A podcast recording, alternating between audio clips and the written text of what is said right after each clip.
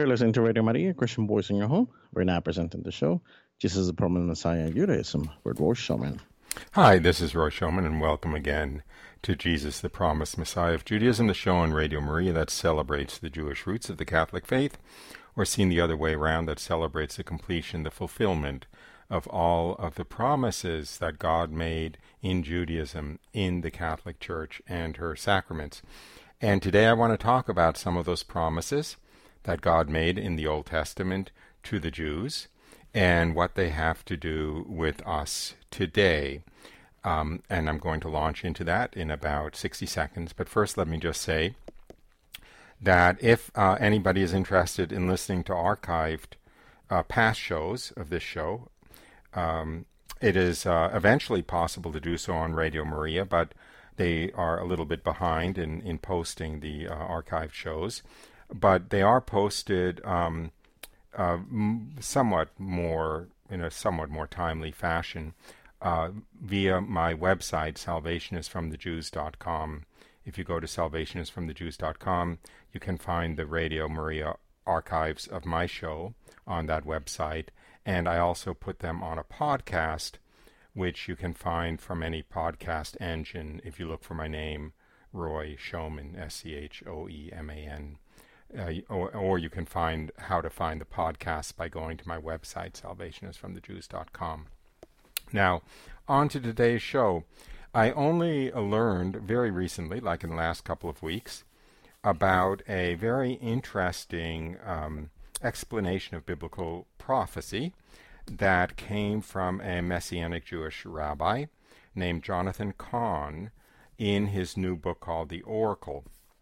And I looked into it and I thought it was worth talking about today. Uh, he draws some very kind of compelling parallels between Old Testament prophecies and the structure of uh, sacramental Judaism and the what's going on today in the Middle East with the return of the Jews to Israel, the return of the Jews to Jerusalem, and even going up to what uh, President Trump has done in the last two years in returning the, rather, um, moving the U.S. Embassy in Israel to Jerusalem and officially recognizing Jerusalem as the legitimate capital of Israel. So I want to go through some of that. It's intensely Jewish in its structure, and um, you know, there's a whole range of how literally one takes Old Testament prophecy. And the tendency today is to kind of think of it as kind of like a dreamy language with like vague pictures of things which may relate to one thing or may relate to another thing. But there has been a long tradition um, in the Catholic Church until the last couple of centuries, or maybe even less, in the Catholic Church until the last perhaps century, um, to look at the Old Testament prophecies extremely literally, and that that um, tendency, that attitude, still continues today to a somewhat greater extent in Messianic Judaism and in some of the Protestant denominations. So that's where this analysis comes from. So launching into it, and everything that I'm doing today, or almost everything I'm doing today, is drawn from Jonathan Cahn, that's spelled C A H N's book, uh, The Oracle, and some talks he's given also. So I don't pretend to any originality to 99% of what I'm doing today.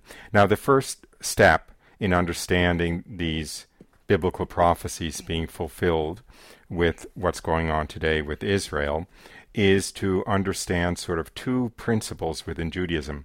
One is the concept of the Jubilee year, which appears in the Old Testament, where God sets up this system where every 50th year the land returns to its original owner and the original owners return to the land. Um, this was done in part because the Jewish people were tribes. The tribes were in geographic areas, and uh, people who owned land periodically would be forced to sell it for one reason or another, for the money or whatever. But God wanted the tribes to maintain their geographic identity on that parcel of land which was given to the tribe. And one way to do that was to establish a Jubilee year where whatever land transactions had taken place in the last 50 years, the land would be returned to its original owner. Now, um, the uh, instruction about that appears in uh, Leviticus 25. Um, so let me just briefly read the um, passage where God commands the institution of the Jubilee year. And you shall count seven weeks of years, seven times seven years, so that the time of the seven weeks of years shall be to you forty nine years. Then you shall send abroad the loud trumpet on the tenth day of the seventh month, and you shall hallow the fiftieth year, and proclaim liberty throughout the land to all its inhabitants. It shall be a jubilee for year, excuse me, a jubilee for you, when each of you shall return to his property, and each of you shall return to his family. For it is a jubilee, it shall be holy to you. In the year, in this year of jubilee, each of you shall return to his property. So that is the institution of the concept of the jubilee year. Um, and um, notice also the association between the Jubilee year and the uh, blowing of the trumpet, because that will appear later. Now, the other uh, principle that I want to introduce before launching into the timeline and events is the concept of the weekly uh, parsha. Uh, the English pronunciation is parsha. The the Hebrew pronunciation is closer to parasha, but basically it's much like the Catholic cycle of readings throughout the year, where on every Sunday there is an ordained gospel reading for that Sunday and an ordained epistle or Old Testament reading for that Sunday. Um, that predates the Catholic Church. It's the case in Judaism, where every week, uh, for every week of the year, there is a predetermined, preordained um, reading from what's called the Haftorah, which is essentially the prophets, and one from the Torah, which is the first five books of the Bible. And it, it's the same reading for the same week, year after year after year after year, century after century after century. So, for instance, on the 15th week of the year, it will be a certain passage, let's say from Numbers. And every year, the 15th week of that year will be the same passage from the book of Numbers. So those are the two concepts I want to introduce, the Jubilee year and the weekly Parsha, or reading. Now, having said all of that, let's start with um, uh, 1867, which was a Jubilee year, and I'm going to use it as the beginning of the cycle of Jubilee years associated with the founding of the State of Israel. Um, this sounds a little bit odd, but bear with me for a moment. So, what happened in 1867? Uh, Mark Twain visits Israel and writes a book called Innocents Abroad, which became a bestseller, actually his bestseller for his whole life, even though he also wrote Tom Sawyer and Huckleberry Finn and so forth, that we know better today. But he visited Israel. He took a pilgrimage throughout Israel, and he described what he saw there. And it was actually um, an introduction uh, to the I don't want to say the Western world, but the e- English speaking world of the state of the land of Israel at that time, because it came shortly after the introduction of the steamboat, and it was the steamboat which made it relatively straightforward and easy for people to voyage long distances over the sea and go to Israel. So pilgrimage to Israel in modern times really began in the 1860s with the introduction of the steamboat, and Mark Twain's discuss, uh, description of it was um, a uh, was kind of an introduction into the Western consciousness of what things looked like in the state of Israel. Now, let me begin by reading uh, some passages from Mark Twain's book, The Innocents Abroad, which describes what Israel um, looked like when he traveled through it. Rags, wretchedness, poverty, and dirt, lepers, cripples, the blind. Um, to see the numbers of maimed, malformed, and diseased humanity that throng these places. The whole land is brimstone and salt, all desolate and unpeopled, miles of desolate country, the far reaching desolation, the waste of a limitless desolation. All its land is, excuse me, all, um, excuse me, that was all Mark Twain. Um, let me start that over. Um, the, okay, the passages which come from Mark Twain, I, excuse me, my eyes skipped a line here. Um, the rags, wretchedness, poverty, and dirt line came from Mark Twain. Uh, all desolate and unpeopled, miles of desolate country, the far reaching desolation, the waste of limitless desolation. That's Mark Twain. Um, it is a scorching, arid, repulsive solitude, such roasting heat, such oppressive solitude, and such dismal desolation cannot surely exist elsewhere on earth. Nowhere in all the waste around was there a foot of shade, and we were scorching to death. Um, then continuing with Mark Twain, one may ride ten miles hereabouts and not see ten human beings. These unpeopled deserts, these rusty mounds of barrenness, that never, never do shake the glare from their harsh outlines, there is not a solitary village throughout its whole extent, not for thirty miles in either direction. The valleys are unsightly deserts fringed with a feeble vegetation, a desert paved with loose stones, void of vegetation, glaring in the fierce sun, this blistering, naked, treeless land. Um, no sprig of grass is visible. So that is um, uh, oh, and then his final words of his description Palestine sits in sackcloth and ashes. Over it broods the spell of a curse. Palestine is desolate and unlovely, and why should it be otherwise? Can the curse of the deity beautify a land? So everything I just read is from Mark Twain's 1867 account of what he saw when he traveled through um, Israel, which was then known as Palestine. Now let me read what the um, um, what Deuteronomy prophesies for what the land of Israel would become. So, beginning with Deuteronomy uh, chapter 29, verse 22.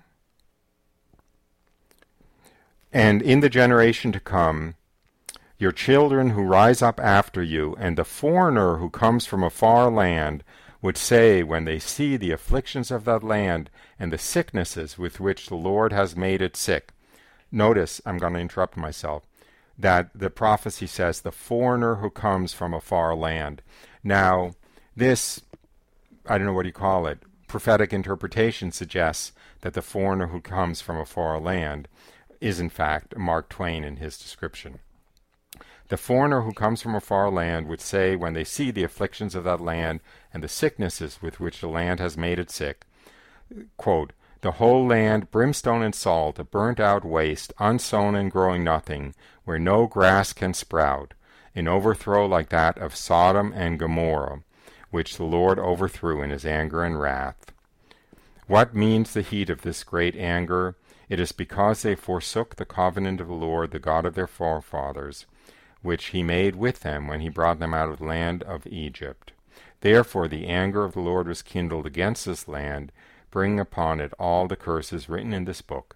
And the Lord uprooted them from their land in anger and fury and great wrath, and cast them into another land, as at this day. Now, so um, one can look at the specific verses of Mark Twain and the specific verses of this passage and see very, very direct uh, echoes, and sometimes even the the um, use of the same words. So um, this, um, uh, okay, the comparison, uh, uh, Mark Twain's account is extremely parallel to the account in Deuteronomy 29. Now, should um, should Mark Twain have been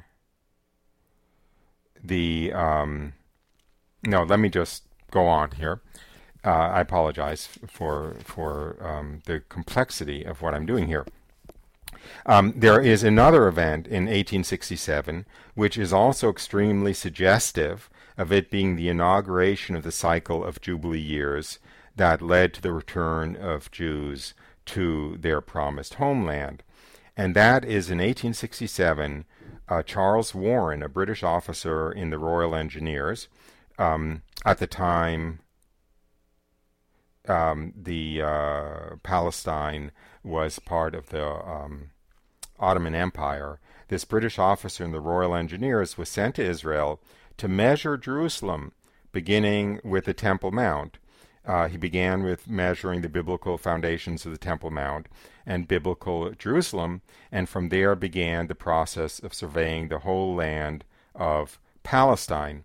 And then, when he returned to England, the same British officer, Charles Warren, wrote a book called The Land of Promise, which pro- prophesied, uh, discussed the return of Jews in the future to Palestine, to the Promised Land, and described the desert blossoming under their irrigation and agriculture, and so forth.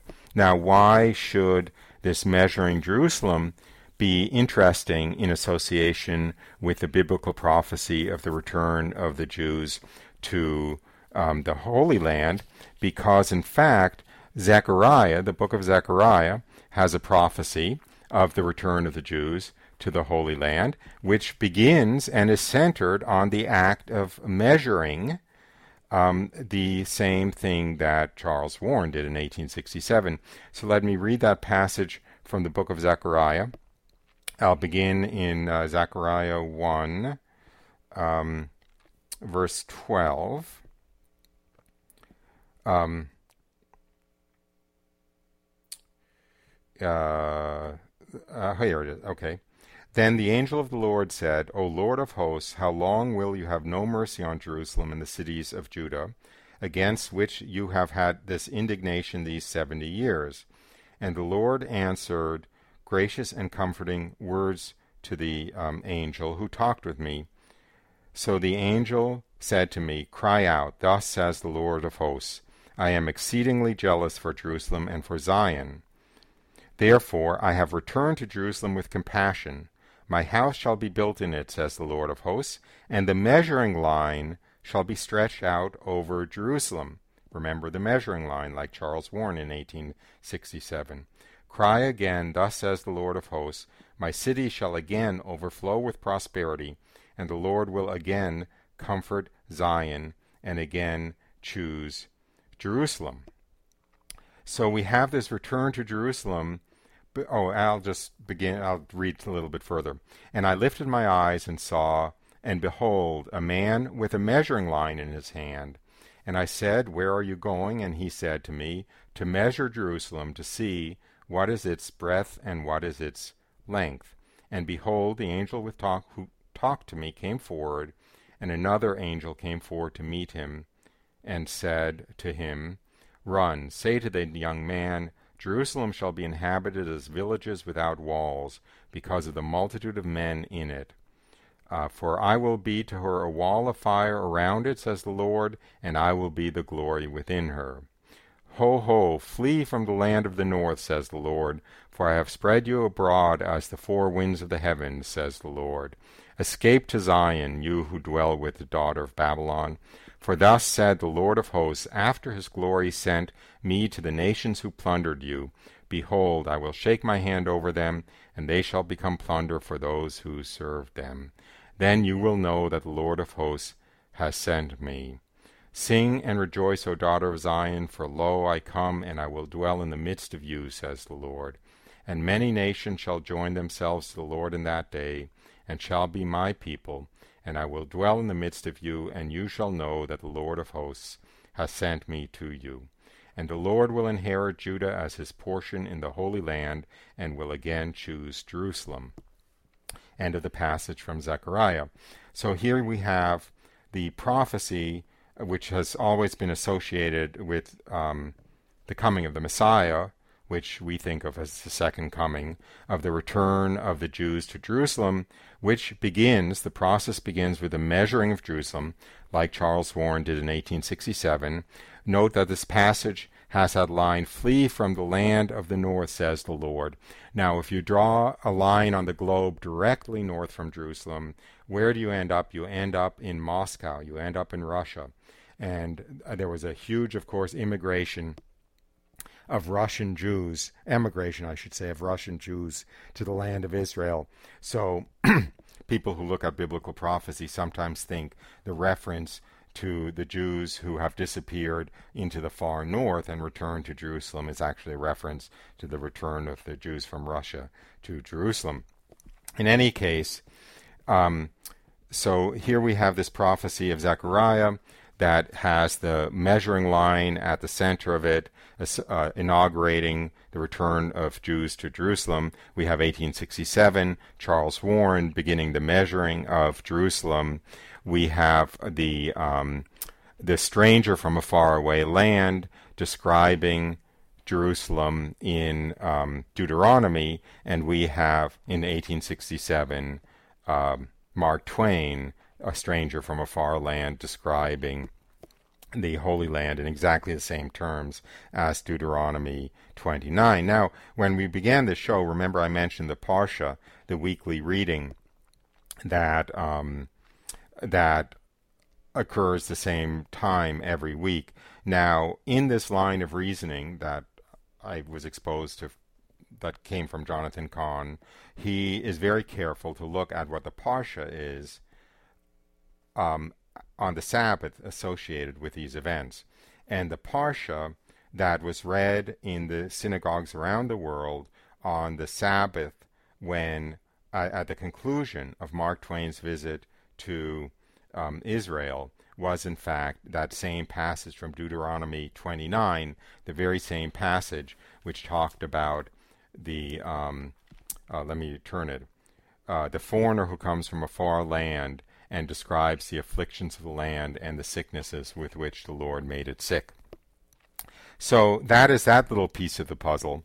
Um, now, uh, just in, in closing the 1867 chapter, I will uh, point out that Mark Twain's um, uh, given name was Samuel Clemens. Samuel means the Lord heard, the Lord has heard. Clemens means mercy. Um, and the Jews, of course, were crying out for 2,000 years to return to Israel and to return to Jerusalem. So there's that little echo with his name, the Lord has heard and has shown mercy. And the name Mark Twain, which of course was a pen name, um, is actually a reference to a measuring line. Mark Twain refers to the second mark on a measuring line, which would be thrown over the side of a steamboat to see if the water was deep enough.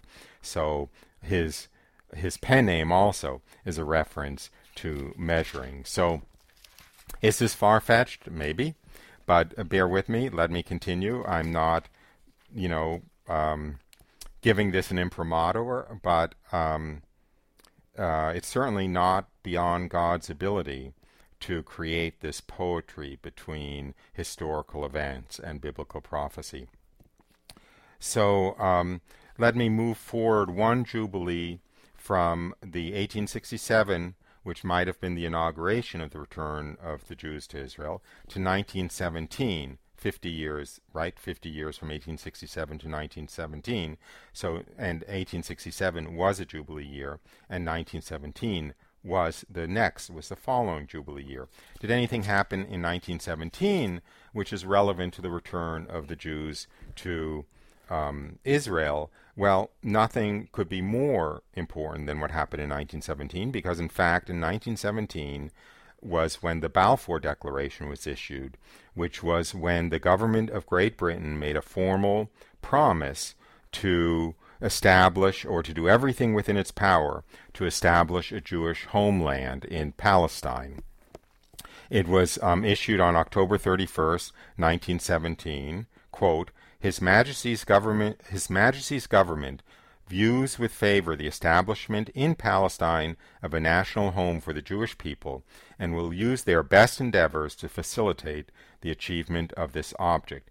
This was the promise made from the British government to turn Palestine into a home for the Jewish people. Of course, at the time, England did not yet have Palestine. Palestine was a property of the Ottoman Empire from 1517, which, by the way, was also a Jubilee year, um, th- until the end of World War One, when the Ottoman Empire lost the war and the was essentially carved up between Britain and France, between the victorious powers, and Britain took possession of Palestine. So in 1917, when England made this promise to give Palestine to the Jewish people as a homeland, they were looking forward to the conquest of the Ottoman Empire, but they had not yet achieved it. That had to wait until, or that took place, the victory, well, okay. Uh, World War I only ended in 1918. When did um, Great Britain gain possession of Palestine? Interestingly, the very same day of the Balfour Declaration, remember October 31st, 1917, something else very significant happened.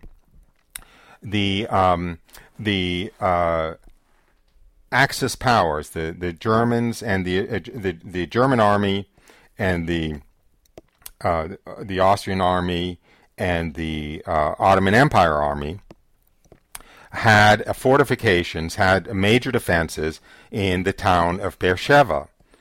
It's now well in Palestine, Beersheba. It's a very important town. It's associated with uh, all the way back to Abraham, which we'll get to in a moment. So that was where the defenses of the um, Axis powers were, where you know the Ottoman Empire and Germany powers were.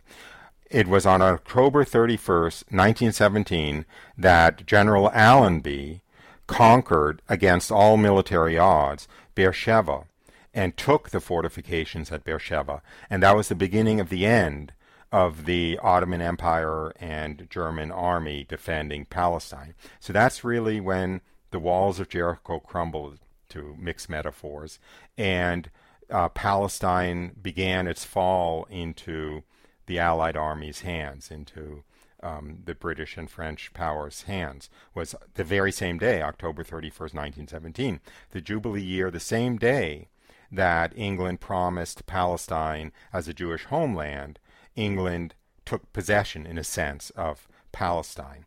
Now, Beersheba, well, maybe that's just a coincidence. What happened in Beersheba? What's the word Beersheba mean? Well, we learn about Beersheba in Genesis 21. Beersheba was where um, the uh, Palestinian, uh, excuse me, the Philistine king um, Abimelech made a covenant with Abraham, acknowledging Abraham's sovereignty, his possess- essentially his possession of the land. So, in fact, Beersheba was the place where the Jews were essentially given the land by the uh, Philistine king. What does the word Beersheba mean? Well, I'll read the passage. I'll read Genesis 21:31. Therefore, that place was called Beersheba because there both of them swore an oath. In other words, the very name of the place where Allenby basically um, uh, began the conquest or, or, or, or, established the victory of Britain over um, the Ottoman Empire for the possession of Palestine the very place was named the place of the oath, and that oath was the promise to give possession of that place to the Jewish people. And that oath was, of course, uh, repeated or echoed in the Balfour Declaration the very same day when Great Britain swore, in a sense, to give possession of Palestine to the Jewish people. Now, finally, and we've come to the first ha- end of the first half of the show. So remember, we're not talking only about Jubilee years. We're also talking about parshas, about the the uh, the reading in synagogue for that particular week. Well, what was the parsha for that week?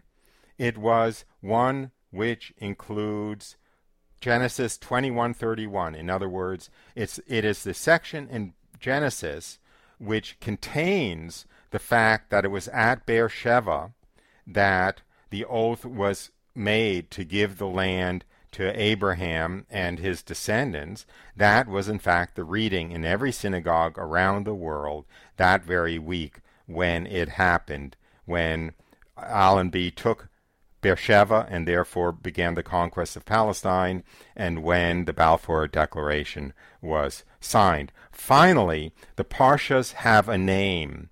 The name is usually one of the first words in the um, that appear in the Parsha. What was the name of the Parsha for that week? Vayera. Uh, what's that mean? It means uh, essentially, and he appeared. Who appeared? It is the passage where, um, uh, well, I'll, I'll read it. I'll turn to it very quickly. I'm a little bit over time here.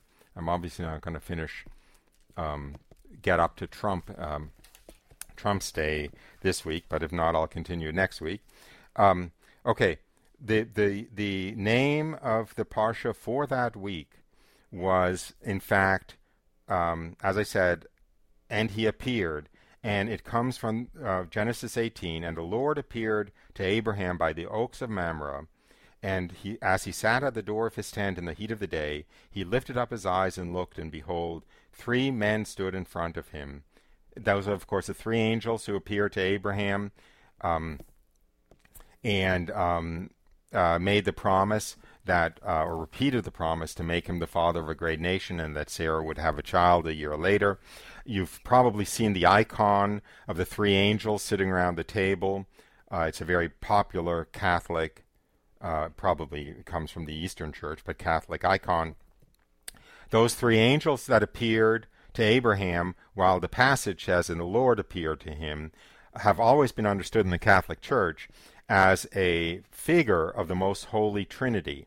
So the name of the Parsha reading for this week was, in fact, a reference to when God, as the most holy Trinity, appeared to Abraham. So again, we have this sense of the revelation of basically the revelation of the most holy Trinity to the Jews, which is going to come to inaugurate the second coming. This we know as Catholics from the Catechism of the Catholic Church. The glorious Messiah's coming is suspended at every moment of history until his recognition by all Israel. That's paragraph 674 of the New Catechism. The veil will be lifted from the eyes of the Jews. They will um, see that Jesus was the Messiah. They will come to know God as the most holy Trinity, and that will inaugurate the second coming. And in fact, the name of the Parsha for that week, that very week in 1917, when Israel was sworn to be given to the Jewish people as a homeland by the British Empire, when the British Empire was in a position to take possession of Palestine because they conquered the major defenses of the Ottoman Empire defending Palestine. That was the reading for that week. So, boy, I talk a little bit too fast when I get excited. I'm a little bit over time for the halfway break.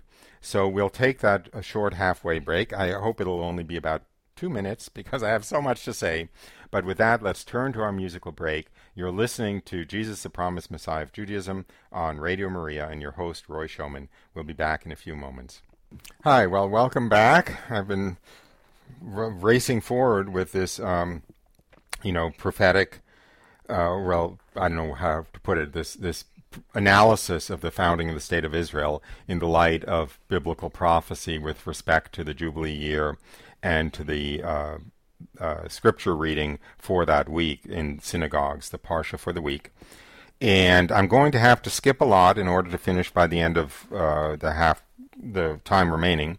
But so we were in 1917. We were in October 31st, or we were on October 31st, 1917, the Balfour Declaration and the fall of um, Beersheba to the British Army on the very same day.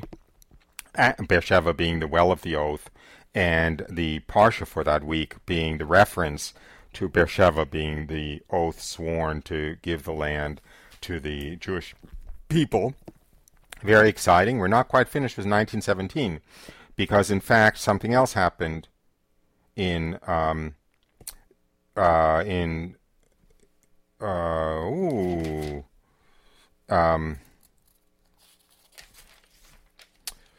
um, in 19 I'm going to skip I'm going to I'm to skip that. I'm going to skip that for the moment in the interest of time. So 1917 was obviously the jubilee year extremely significant for the return of the Jews to Israel.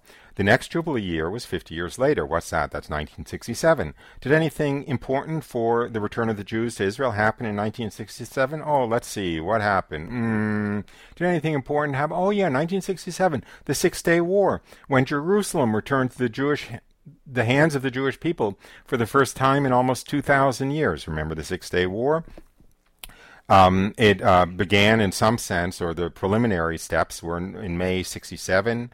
Nasser, who was the president of Egypt, amassed an army on the border with Israel and Sinai. Uh, demanded that the UN peacekeeping, peacekeeping troops with, would withdraw so that there was no buffer zone between him and invading Israel. Uh, Israel then entered into a military pact with Jordan and by June there were 200,000 Arab troops on Israel's borders, with Nasser screaming to the world, quote, Our basic objective will be the destruction of Israel. He also boasted that it would drive the Jews into the sea and so forth. And this boast and prediction was echoed throughout the um, Arab world. And so Israel um, decided it had no choice but to um, launch a preemptive strike on June 3rd, Israel mobilized all of the men, all of the men in Israel up to the age of 50, mobilized them, in other words, drafted them. They were all subject to compulsory military service until the age of 50, mobilized all the men up to 50 in preparation to, for launching a preemptive war. Now, what was the Parsha? What was the scripture reading for June 3rd? Happened to be a Saturday in 1967. It was the beginning of Numbers, which is in which the Lord commands that all of the men of all of the tribes of Israel, a census be made to number the men available for military service. In other words, it is exactly the same thing Israel did on that day. Count up all of the men who can be used for military service up to the age of 50. Now, um, the in in in in numbers in the Old Testament, it's not explicit up to the na- age of fifty. That appears elsewhere in that passage. So you could say that's a little bit of a stretch, but it's certainly a census to count the number of men who can be called into battle, just like Israel did literally on June 3rd, 1967. So we see again that the Parsha reading is this very direct echo of what's going on with the um, return to Israel. Now, um, the uh, the conquest of Jerusalem, the return of the Jews to taking possession of Jerusalem, happened on when December December 9th. Um, I'm going to skip that actually, both in the interest of time and also because uh, my notes aren't quite clear enough. Okay, so so, um, so here we have is uh, Jerusalem returning to Israel possession in 1967, another Jubilee year. Um, and, but Israel's sovereignty was not yet complete. Israel's sovereignty was not acknowledged by the world at large. In fact, Israel's sovereignty over Jerusalem was condemned by the United Nations. I don't know how you want to count it you can uh, count it uh, up to like 180 times between 1967 and 2013. That's probably not all specifically about Jerusalem, but dozens of those condemnations were specifically condemning uh, Israel's possession of Jerusalem and its claim to establish its capital in Jerusalem. So the world did not acknowledge Israel's right to Jerusalem until when? Oh, my goodness um, until 2017. What a coincidence. The next Jubilee year, right? 1867, 1917, 50 years, 1917. Um, 1967, 50 years, 1967, 2017, 50 years. What happened in 2017? Surprise, surprise, surprise. President Trump made ex- uh, made an explicit promise. Uh, basically, President Trump ex- uh, officially recognized Jerusalem as Israel's capital, made the announcement that it would place the U.S. Embassy in Jerusalem as Israel's capital. Um, and uh, because there's some significance to the words he used, let me read um, his words that he used when he made his announcement. Israel is a sovereign nation with the right, like every other sovereign nation, to determine its own capital. It was 70 years ago that the United States recognized the state of Israel. Ever since then, Israel has made its capital in the city of Jerusalem. Um, today, we finally acknowledge the obvious that Jerusalem is Israel's capital. Um, that is why I am directing the State Department to move the American Embassy from Tel Aviv to Jerusalem. Um, so, in this, in the next Jubilee year, um, the most powerful country in the world acknowledges Israel's right to have its capital in Jerusalem, acknowledges Israel's possession of Jerusalem. Now, um, what was the uh, parsha for the week of December 6, 2017? That parsha deals with the promise, uh, well, the return of Israel to his homeland. To let me be more precise, to the return of the the patriarch Jacob to his homeland, the restoration of his rights to his homeland. Jacob's name was later changed to Israel. It's the return of Israel to its homeland um, was the parsha for that week. If anyone wants to look it up, it's um, the parsha runs from Genesis 32 to Genesis 36. Now remember that Trump, in his declaration, said, quote, it was 70 years ago that the United States recognized the state of Israel. Well, I am going to, maybe I'll skip ahead to another funny point, which is that Trump, in the beginning of his first year as president, um, in fact, let me find the date. March 22nd, so just, what's that, about two months after the inauguration, um, he gave a greeting for the Persian New Year, and he, he actually quoted Cyrus the Great. Cyrus the Great was the Babylonian leader who um, returned the Jews to Jerusalem after the Babylonian captivity. Okay, let me read the quote from uh, President Trump from, uh, again, 2017. Cyrus the Great, a leader of the ancient Persian Empire, famously said that freedom, dignity, and wealth together constitute the greatest happiness of humanity. If you bequeath all three to your people, their love for you will never die. On behalf of the American people, I wish you freedom, dignity, and wealth. Now, so here we have President Trump uh, quoting Cyrus the Great. Actually, it caused a riot in the evangelical press, or the, well, that's true actually, in the theological evangelical press, because the Protestants, who are very centered on sacred scripture, are extremely aware that Cyrus is the one who returned the Jews to Israel.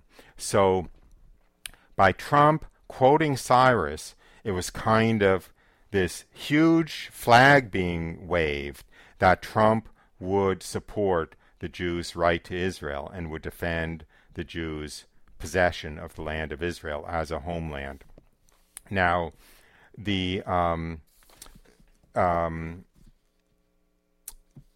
the uh, ooh, okay. Um, let me let me draw out a little bit of this parallel between Trump and Cy- King Cyrus in 19 uh, excuse me 2017, the first year of Trump's uh, presidency. Uh, let me begin by reading the passage from Ezra that talks about Cyrus, the king of Persia. In the first year of Cyrus, the king of Persia, that the word of the Lord by the mouth of Jeremiah might be accomplished, the Lord stirred up the spirit of Cyrus, king of Persia, so that he made a proclamation throughout all his kingdom and also put it in writing, quote, Thus says Cyrus, king of Persia, The Lord, the God of heaven, has given me all the kingdoms of the earth, and he has charged me to build him a house at Jerusalem, which is in Judah. Whoever is among you of all his people, may his God be with him, and let him go up to Jerusalem, which is in Judah, and rebuild the house of the Lord, the God of Israel. He is the God who is in Jerusalem. Please note, first of all, it was in the first year of the reign of Cyrus, king of Persia, just like it was in the first year of the presidency of President Trump, that the Lord stirred up the spy- spirit of Cyrus. One could speculate did the Lord stir up the spirit of Trump to do what he did? Cyrus, the king of Persia, said, The Lord has given me all the kingdoms of the earth. Now, one could say that in the in in the designs of divine providence, the Lord, the God of heaven, made Trump the president of what's undoubtedly the most powerful kingdom on earth, the most powerful government on earth, that of the United States. And um, the uh, passage in Ezra says, He has charged me to build him a house at Jerusalem. And what did Trump do? He um, dedicated himself to building a house at Jerusalem, so to speak. That is, putting the U.S. Embassy in Jerusalem, and therefore putting the seal of the most powerful kingdom on earth behind is Jerusalem as Israel's capital. Now, one might say, Trump was a terrible sinner, at least before he was president, at least as a New York City real estate developer playboy. You know, the Lord isn't going to be using a sinner like him. Let's look at Cyrus for a moment. Uh, we know more about Cyrus from. Um, oh boy, I better find this or else I'm in trouble. We know more about Cyrus from uh, Isaiah. Uh, here it is Isaiah 45. Thus says the Lord to his anointed to Cyrus, whose right hand I have grasped, to subdue nations before him, and ungird the loins of kings, to open doors before him, that gates may not be closed. Um, for the sake of my servant Jacob and Israel my chosen, I call you by name, I surname you, though you do not know me. I am the Lord, and there is no other. Besides me, there is no God. I gird you, though you do not know me, that men may know that there is none besides me. I am the Lord, and there is no other. Twice the Lord says about Cyrus, I have chosen you, I have lifted you up, I have anointed you in order to uh, uh, basically return the Jews to Israel, although you do not know me. In other words, he was not a friend of God, he was not in relationship with God. Nonetheless, God called him by name, and gave him the anointing for the task he had chosen him for. So one could say, in response to the accusation that Trump is no uh, servant of the Lord, at least wasn't before he was president, same same was true of Cyrus. Um, and um, uh, the uh, um, whew, okay, um, I should say something. Uh, okay, okay, Trump's name, please forgive me for this, but Trump's name, if the root is German, in German, the root for the name Trump refers to a drum, the German high, middle high German word Trumpa for drum. In English, the Middle English for trumpet is Trumpa, and as an English name, the root of the name Trump is trumpet. In the King James Bible, the trumpet used to announce the second coming is the word used in the King James Bible is trump, trump, not trumpet. 1 Corinthians verse 52 in the King James Bible, referring to the second coming, of course. In a moment, in the twinkling in a moment, in the twinkling of an eye, at the last trump. And 1 Thessalonians 4 verse 6 in the King James Version, for the Lord himself shall descend from heaven with a shout with the voice of the archangel, and with the trump of God. With the trump of God. Okay, that's the King James English. There's a famous story of somebody who defended uh, the reading the Bible in English rather than Greek because he said, basically, if the King James Version was good enough for God, it's good enough for me, as though it was written in the King James Version. Take that for what you want. Um, and um, so uh, oh, and the last the last little bit, I have about two minutes left, so I'll have to talk fast. Trump's birthday was June 14th, 1946. It was actually the eve of the Sabbath. What was the Parsha for his birthday? The Parsha for his birthday was Behalotecha. And um, the, the uh, reading for that Parsha is the command that Lord gave to Moses in Numbers 10 to make silver trumpets to be blown um, and to be blown uh, to sound an alarm to save them from their enemies on the day of their gladness at their appointed feast at the beginning of the month and for the Jubilee year. So the, the Parsha for Trump's birthday was number one, the instructions for making the sacramental trumpets to be used for blowing the announcement of the Jubilee year. And what's the name of that Parsha? It is um, Bichalotecha, which means to go up or to ascend. It's the same root as Aliyah, which means uh, to go up. And whenever a Jew moves to Israel, he's making Aliyah. He's going up to Jerusalem.